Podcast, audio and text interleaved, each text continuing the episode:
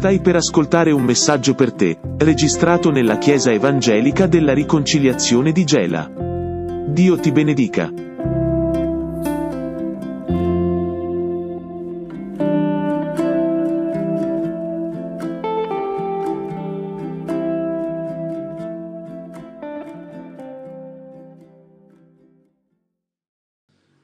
Alleluia.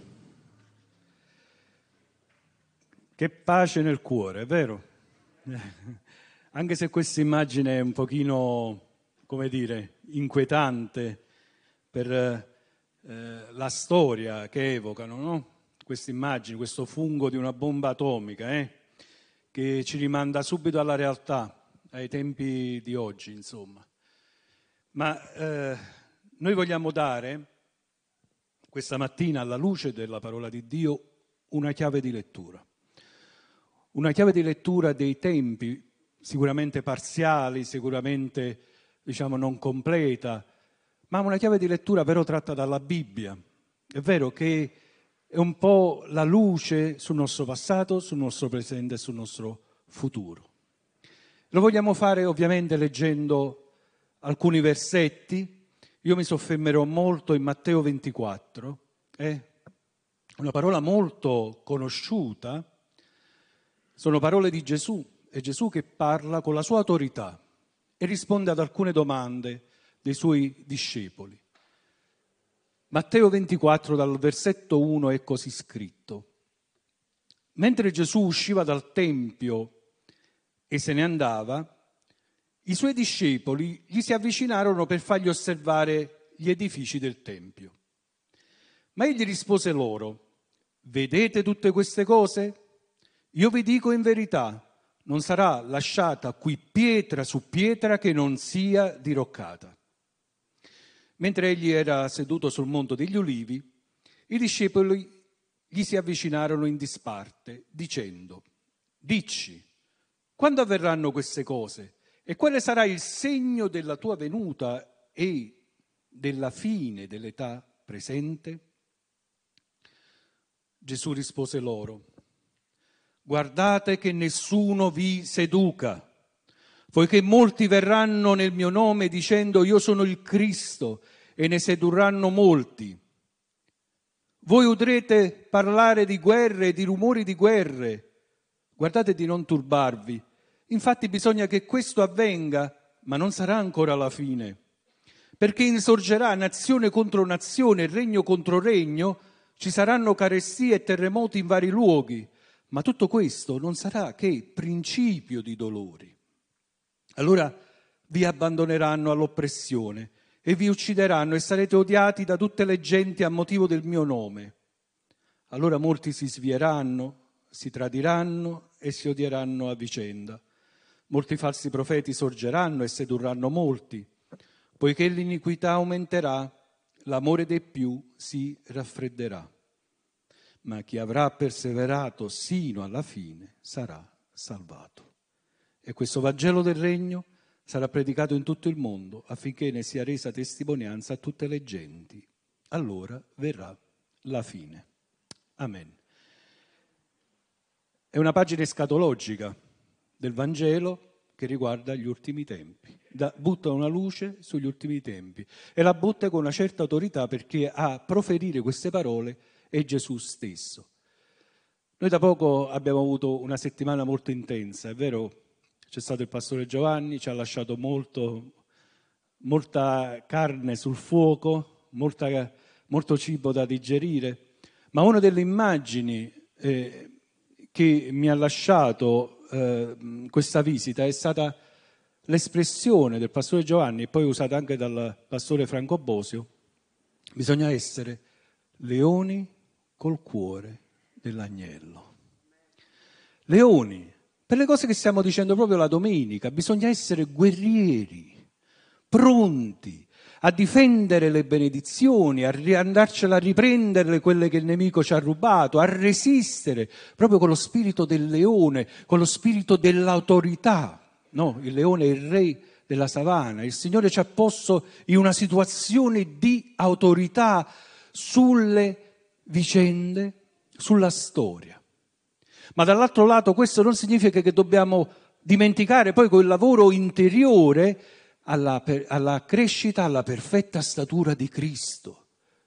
Leoni col cuore dell'agnello, con l'attitudine, con i sentimenti di Gesù che è stato l'agnello, misericordia, umiltà, ma queste cose, è vero, già ne abbiamo parlato. È tanta, è, è tanta vera questa espressione, il leone col cuore dell'agnello, spe, specialmente eh, quando eh, rapportiamo queste cose ai tempi che stiamo vivendo, che sono tempi di paura. Tempi di incertezza sul futuro.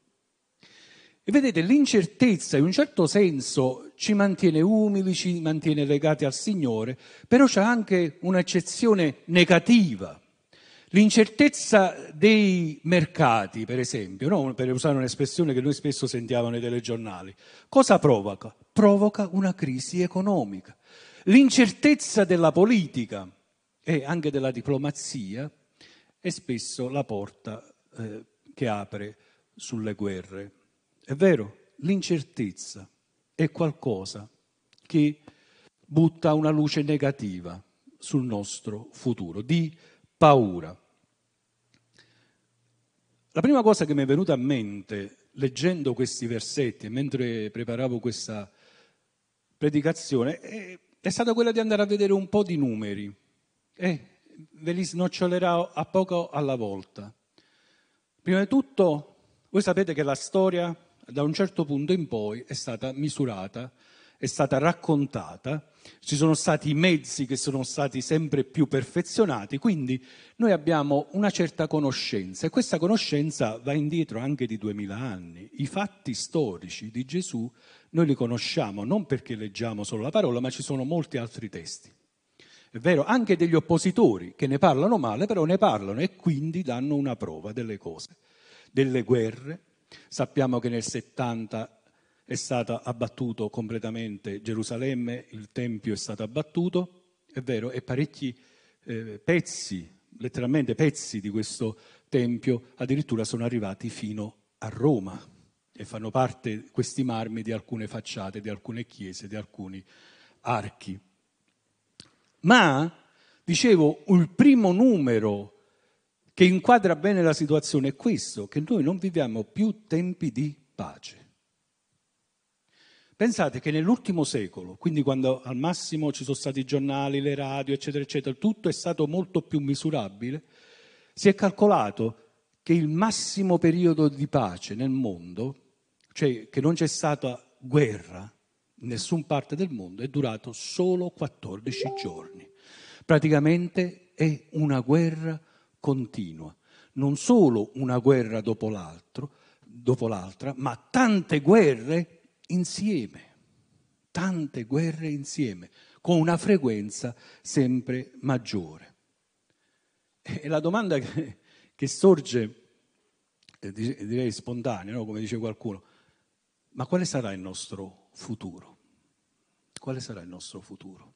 E voi sapete che eh, è una domanda che si erano posti tanti secoli fa pure i filosofi, no? Quale sarà il nostro futuro? È quello che chiesero pure eh, gli apostoli, i discepoli a Gesù.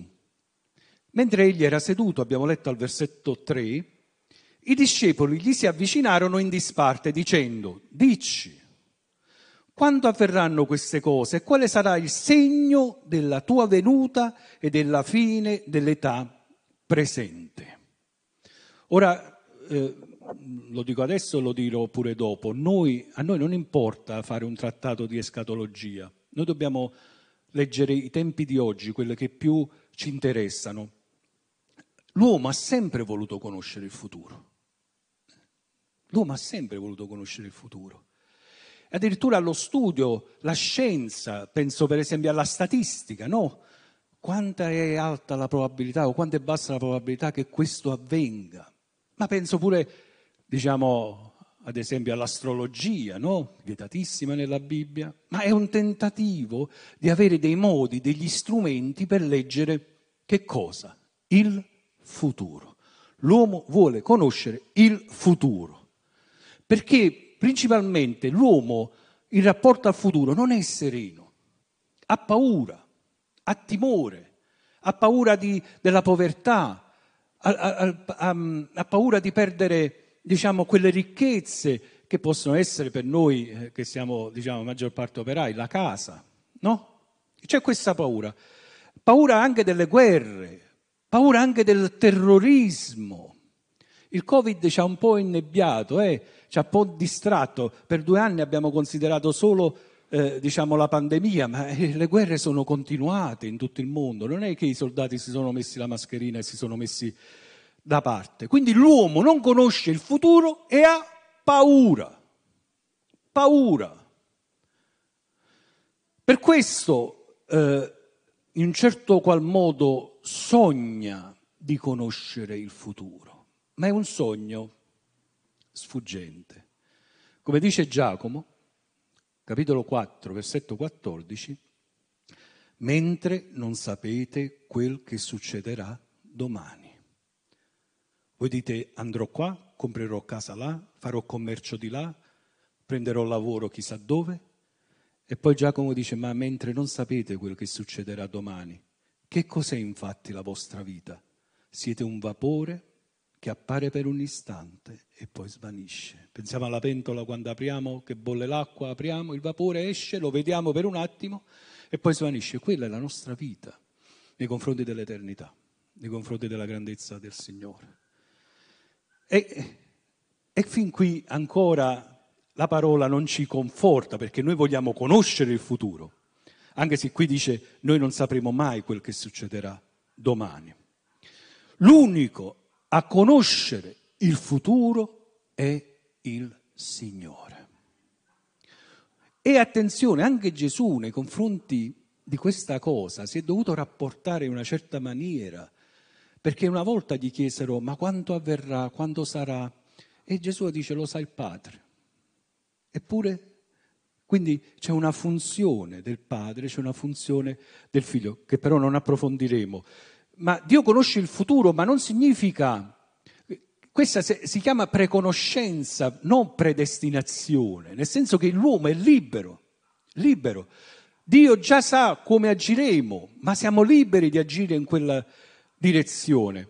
Ma quando Gesù parla eh, in Matteo ventiquattro della fine di Gerusalemme, non è che fa delle supposizioni, non è che dice forse, non è che esprime un'opinione, secondo me accadrà che. No, lui è proprio preciso nel descrivere che pietra su pietra non ne rimarrà, sarà completamente rasa al suolo. E così è stato, e così è stato. In Isaia quarantasei è meglio spiegato questo. Il profeta dice, ricordate il passato, le cose antiche, perché io sono Dio e non c'è alcun altro, sono Dio e nessuno è simile a me.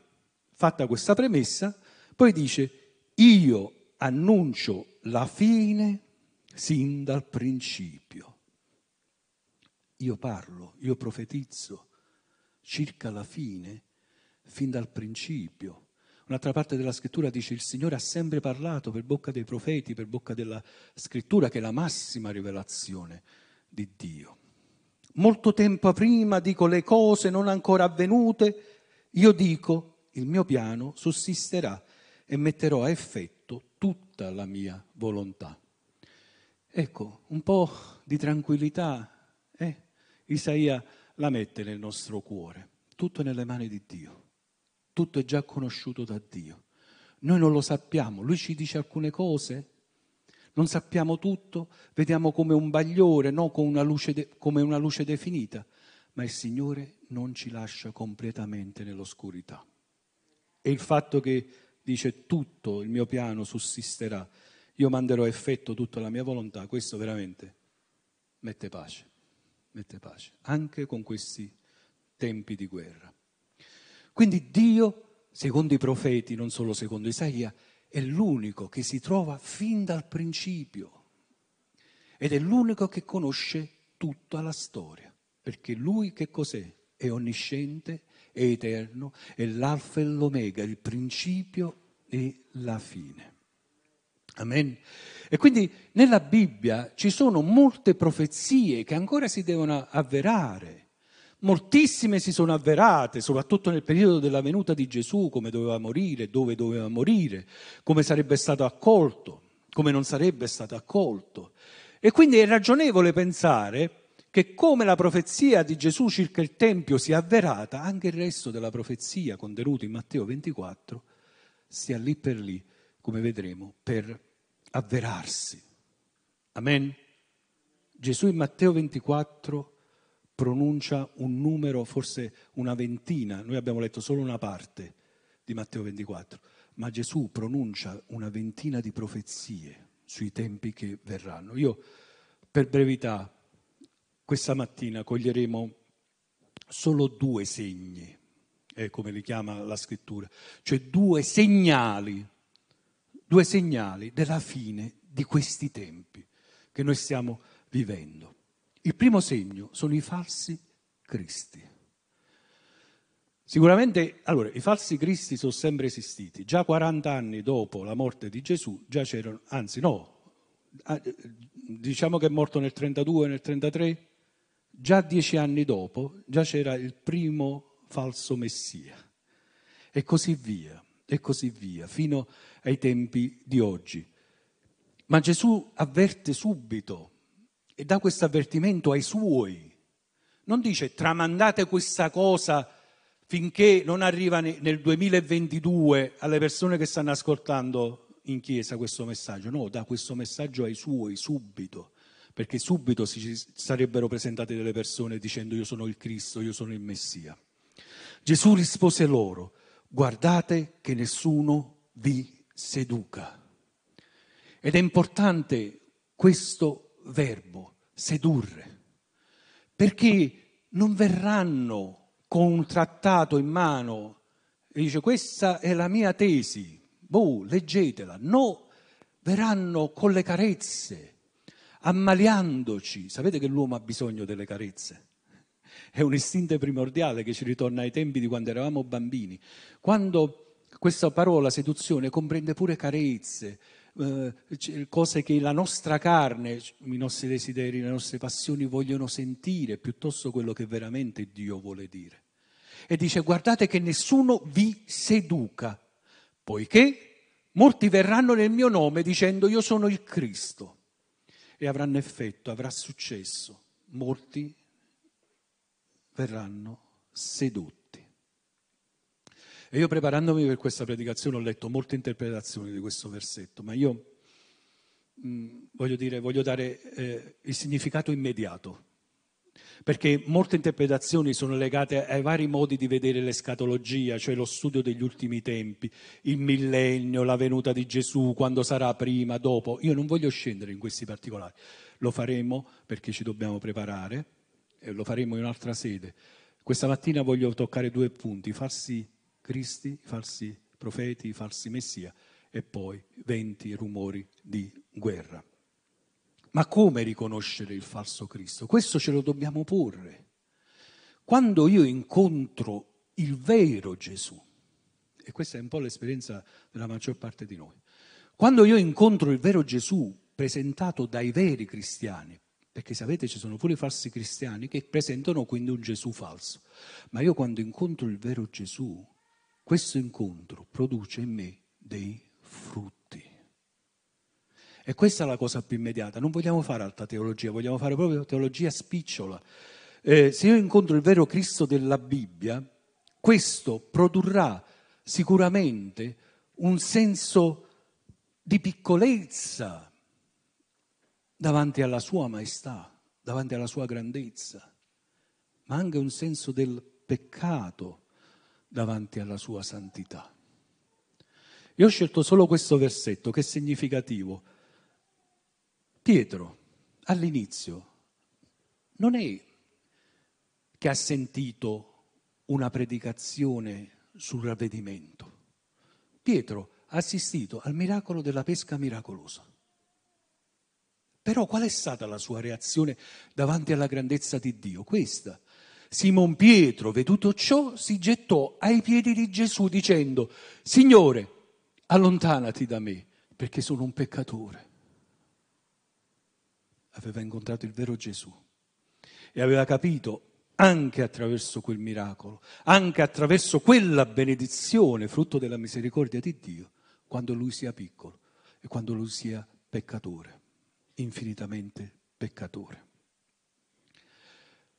Ma non è, non ci fermiamo qui, perché la sua grazia, che è proprio la cornice dell'incontro, quando ci siamo incontrati con Gesù, quella cornice del nostro incontro personale col Signore è stata la grazia, e quella grazia produce un cuore grato quando incontro il vero Gesù.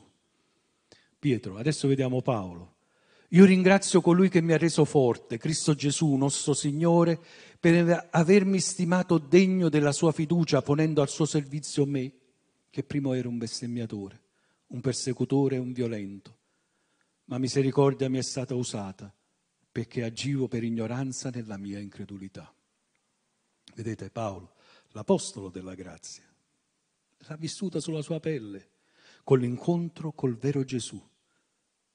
Ma lui Gesù non l'aveva visto, l'aveva, è stato evangelizzato da qualcuno che gli ha presentato il vero Gesù, ha avuto, è stato fulminato sulla via di Damasco, ma qualcuno è andato lì, gli ha parlato del vero Gesù, e questo è il risultato. E la grazia del Signore nostro è sovrabbondata con la fede e con l'amore che è in Cristo Gesù. Certo è questa affermazione, è degna di essere pienamente accettata, che Cristo Gesù è venuto nel mondo per salvare i peccatori, dei quali io sono il primo. Ma per questo mi è stata fatta misericordia, affinché Gesù Cristo dimostrasse in me per primo tutta la sua pazienza, e io servissi di esempio a quanti in seguito avrebbero creduto in Lui per avere vita eterna. Al Re eterno, immortale, invisibile, all'unico Dio, sia onore e gloria nei secoli dei secoli. Amen. Amen. La grazia, la grazia di incontrare il vero Gesù, la grazia dimostrata da Gesù, che è arrivato fino alla croce, produce questo senso di gratitudine.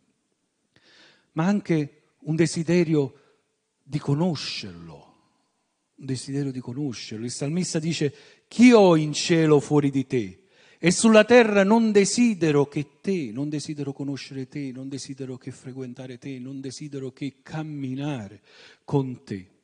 Ma l'incontro col vero Gesù produce anche un desiderio di essere come Lui. Prima Giovanni tre, uno. Vedete quale amore ci ha manifestato il Padre, dandoci di essere chiamati figli di Dio, e tali siamo. Per questo il mondo non ci conosce, perché non ha conosciuto Lui. Carissimi, ora siamo figli di Dio. Il figlio a chi assomiglia? Al padre o alla mamma. I figli di Dio assomigliano a chi? A Dio.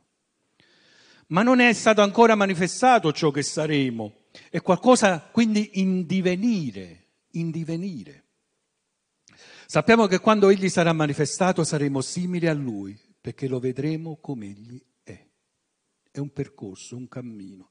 E chiunque ha questa speranza in Lui si purifica come Egli è puro. È un purifico, è un cammino di purificazione, è un cammino di santità che passa appunto per questa purificazione, che ognuno si purifichi come Egli è puro. Quindi perché? Perché viviamo in tempi pericolosi. L'abbiamo detto la volta scorsa, attenzione a quello che ascoltiamo, a quello che vediamo, a quello che accogliamo nella nostra vita. Come ha detto qualcuno, il Gesù della Bibbia non è un Gesù che si adatta alle nostre vite. Attenzione, perché c'è parecchio insegnamento in giro che dice il contrario. È vero che Gesù si è fatto piccolo come me per incontrare la mia piccolezza, ma Lui è Dio. E quindi il Gesù della Bibbia non è venuto, non è un Gesù che si adatta alle nostre vite.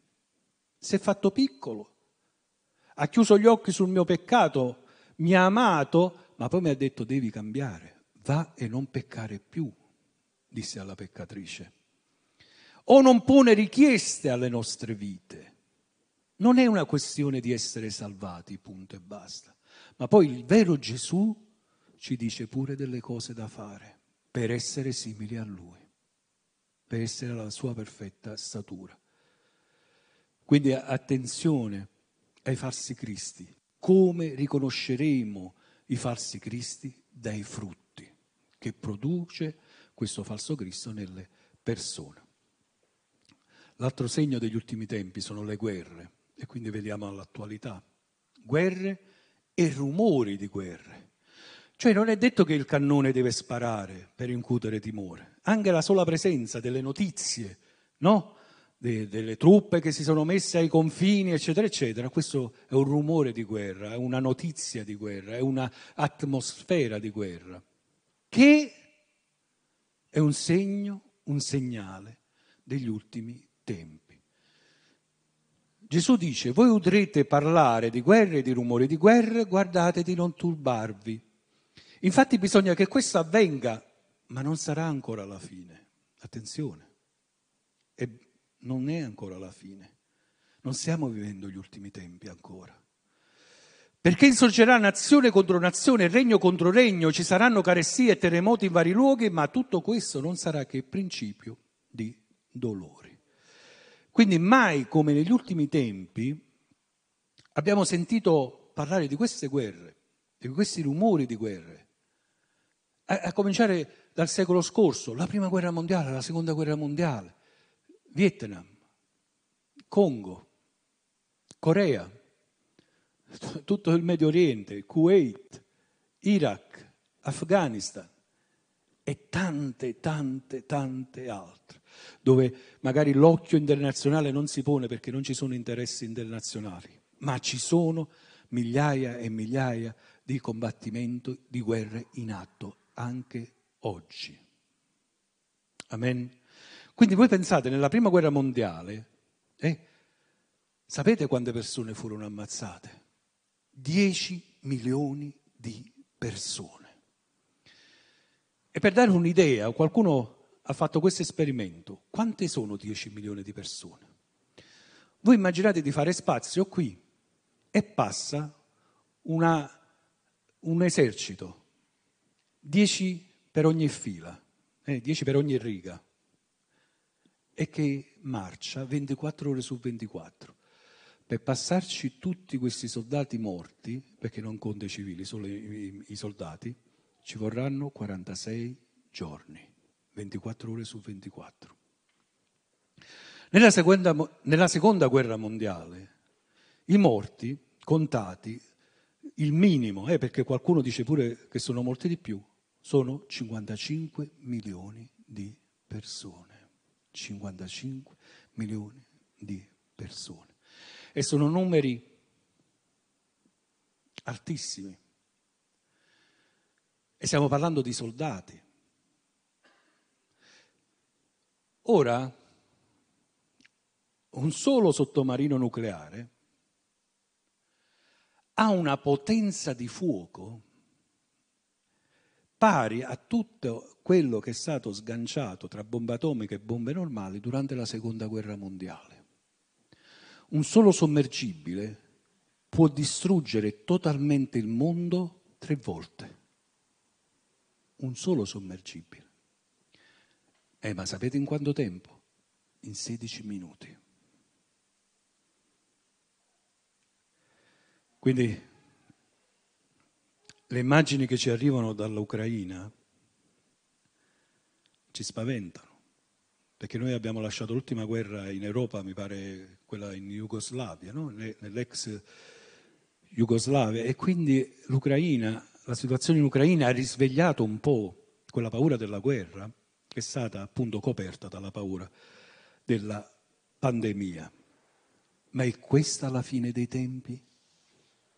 Perché in effetti la frequenza, eh, il, la potenza delle guerre sta aumentando, ma Gesù ci dice: tutto questo non sarà che il principio dei dolori. Dice: mamma mia, io rischio la morte ed è il principio ancora dei dolori? E la parola greca usata per dolori sono le doglie, le doglie del parto. Quando alle donne eh, vengono eh, le, le contrazioni, il, il travaglio, insomma, inizia il travaglio, è il, è il principio del dolore, è vero, donne? Eh, è il principio, il travaglio, è il, questo dolore, è il principio del dolore, del parto.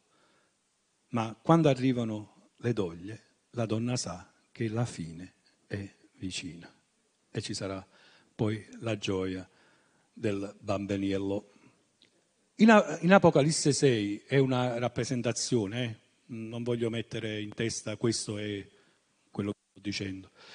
In Apocalisse sei però si parla di un cavaliere di un cavallo rosso fuoco, che al di là delle supposizioni che possiamo fare circa le immagini eh, dell'Apocalisse, però si parla di questo cavaliere su un cavallo rosso fuoco che parla di olocausto, che parla di uno sterminio umano che sarà prodotto da una guerra, ma dopo ci sarà la pestilenza, dopo ci sarà la carestia.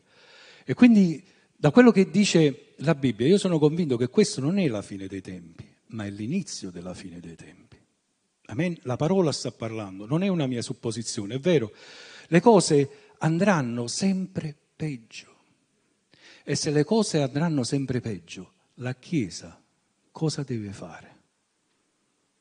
Deve, eh, per così dire, cuocersi nel suo brodo o deve prepararsi? Cosa deve fare la Chiesa? Dobbiamo essere sentinelle. E dobbiamo saper spiegare le cose pure a magari chi ancora sta cercando una spiegazione. Quindi le cose andranno sempre peggio, ci saranno sicuramente sempre altre guerre, ma ci sarà un tempo in cui il Signore non starà più a guardare. È scritto che il Signore scioglierà i sette sigilli, vi ricordate i sigilli di una volta? C'era l'H, scioglierà i sette sigilli dai sette libri che contengono sette giudizi. E questi sette giudizi saranno riversati sulla terra come sette coppe dell'ira di Dio. Io so che in questo momento non sto contribuendo a mettere pace nei vostri cuori. Eh, io lo so. Io lo so, ma c'è un tempo, ma c'è un tempo, c'è un tempo, credetemi, per le, per le persone nuove che vengono non predichiamo solo su queste cose. Però eh, ci sarà un tempo in cui il Signore distruggerà letteralmente i falsi sistemi religiosi, i falsi sistemi, i corrotti sistemi politici ed economici, sconfiggerà i suoi nemici. La battaglia di Armageddon, butterà l'anticristo con tutti i falsi profeti nell'inferno, ci sarà, ho scritto un elenco, sto andando così a casaccio, ci sarà il cavallo rosso della guerra ma anche il cavallo nero della carestia, ci sarà il più grande terremoto, tutto sarà distrutto. E dico io, se sei preoccupato, forse è un bene che sei preoccupato ora, perché ora è il tempo della grazia. Prima, forse fino al secolo scorso, anno della grazia, millenovecentotrenta millenovecentoquaranta. Eh? Ora è il tempo della grazia. È un bene essere consapevoli che c'è un giudizio in arrivo per i peccatori. Ora, che è il tempo della grazia. Ed è piuttosto utile avere paura adesso che poi soffrire domani. Amen?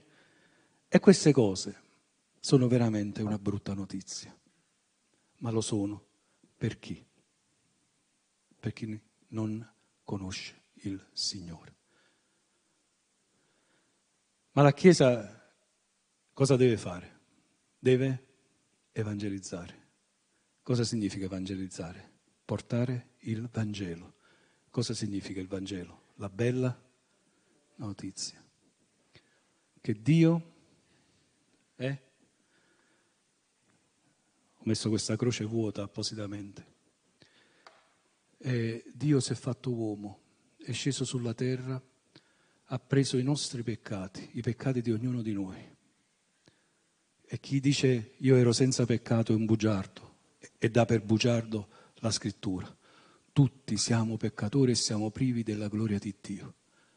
E Dio ha scelto di accantonare la, la gloria che aveva presso il Padre, ha scelto di venire sulla terra e di prendere tutti i nostri peccati. Dio ha tanto amato il mondo. Che cosa ha fatto? Che ha donato il suo unigenito figlio, affinché chiunque creda in lui non perisca ma abbia la vita eterna. Giovanni tre sedici. Se ancora non lo hai fatto, ora, ora è il tempo favorevole di alzare gli occhi al cielo. Ora è il tempo favorevole di chiedere perdono al Signore, perché questo è il tempo della grazia. Se chiedi perdono al Signore, tu avrai perdono, perché la sua parola è sì ed amen. Ed è scritto che non c'è nessun altro nome sotto il cielo che sia dato all'uomo per la sua salvezza, Gesù. Amen. Sappiamo questa bella notizia? E quindi Gesù ha dimostrato il suo amore per noi quando eravamo ancora peccatori. È per questo che noi diciamo, vieni a Gesù così come sei, ma non rimanere così come sei, perché Gesù ti darà la grazia di cambiare, ti darà la grazia di essere un buon discepolo. Le profezie della Bibbia si sono sempre adempiute, sempre adempiute. Al versetto trentacinque che non abbiamo letto di Matteo ventiquattro è scritto: il cielo e la terra passeranno, ma le mie parole non passeranno. E la domanda con cui vi voglio lasciare è: sei pronto? Sei pronto? Perché il versetto quarantaquattro, che anche non abbiamo letto, dice: perciò anche voi siate pronti, perché nell'ora che non pensate, eh, attenzione a chi dice questa è la fine, questa è la fine, questa è la fine. Gesù ha colto questa, eh, questi pensieri nei suoi, ha detto non la so nemmeno io, la sa il Padre.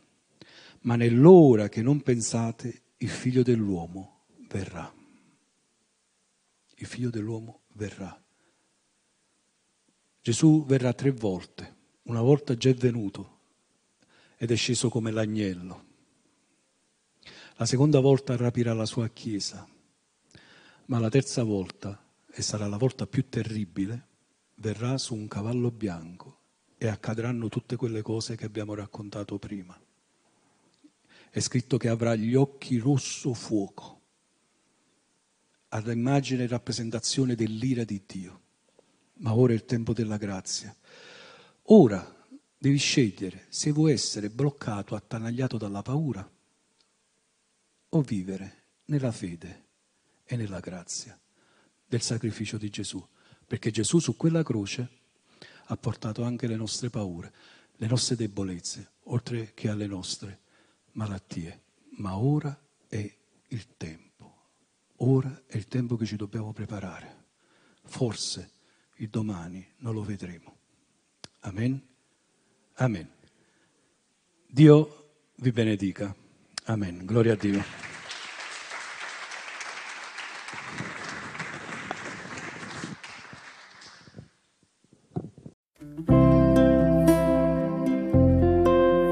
Grazie per averci ascoltato. Il prossimo appuntamento è per lunedì prossimo con un nuovo podcast. Dio ti benedica.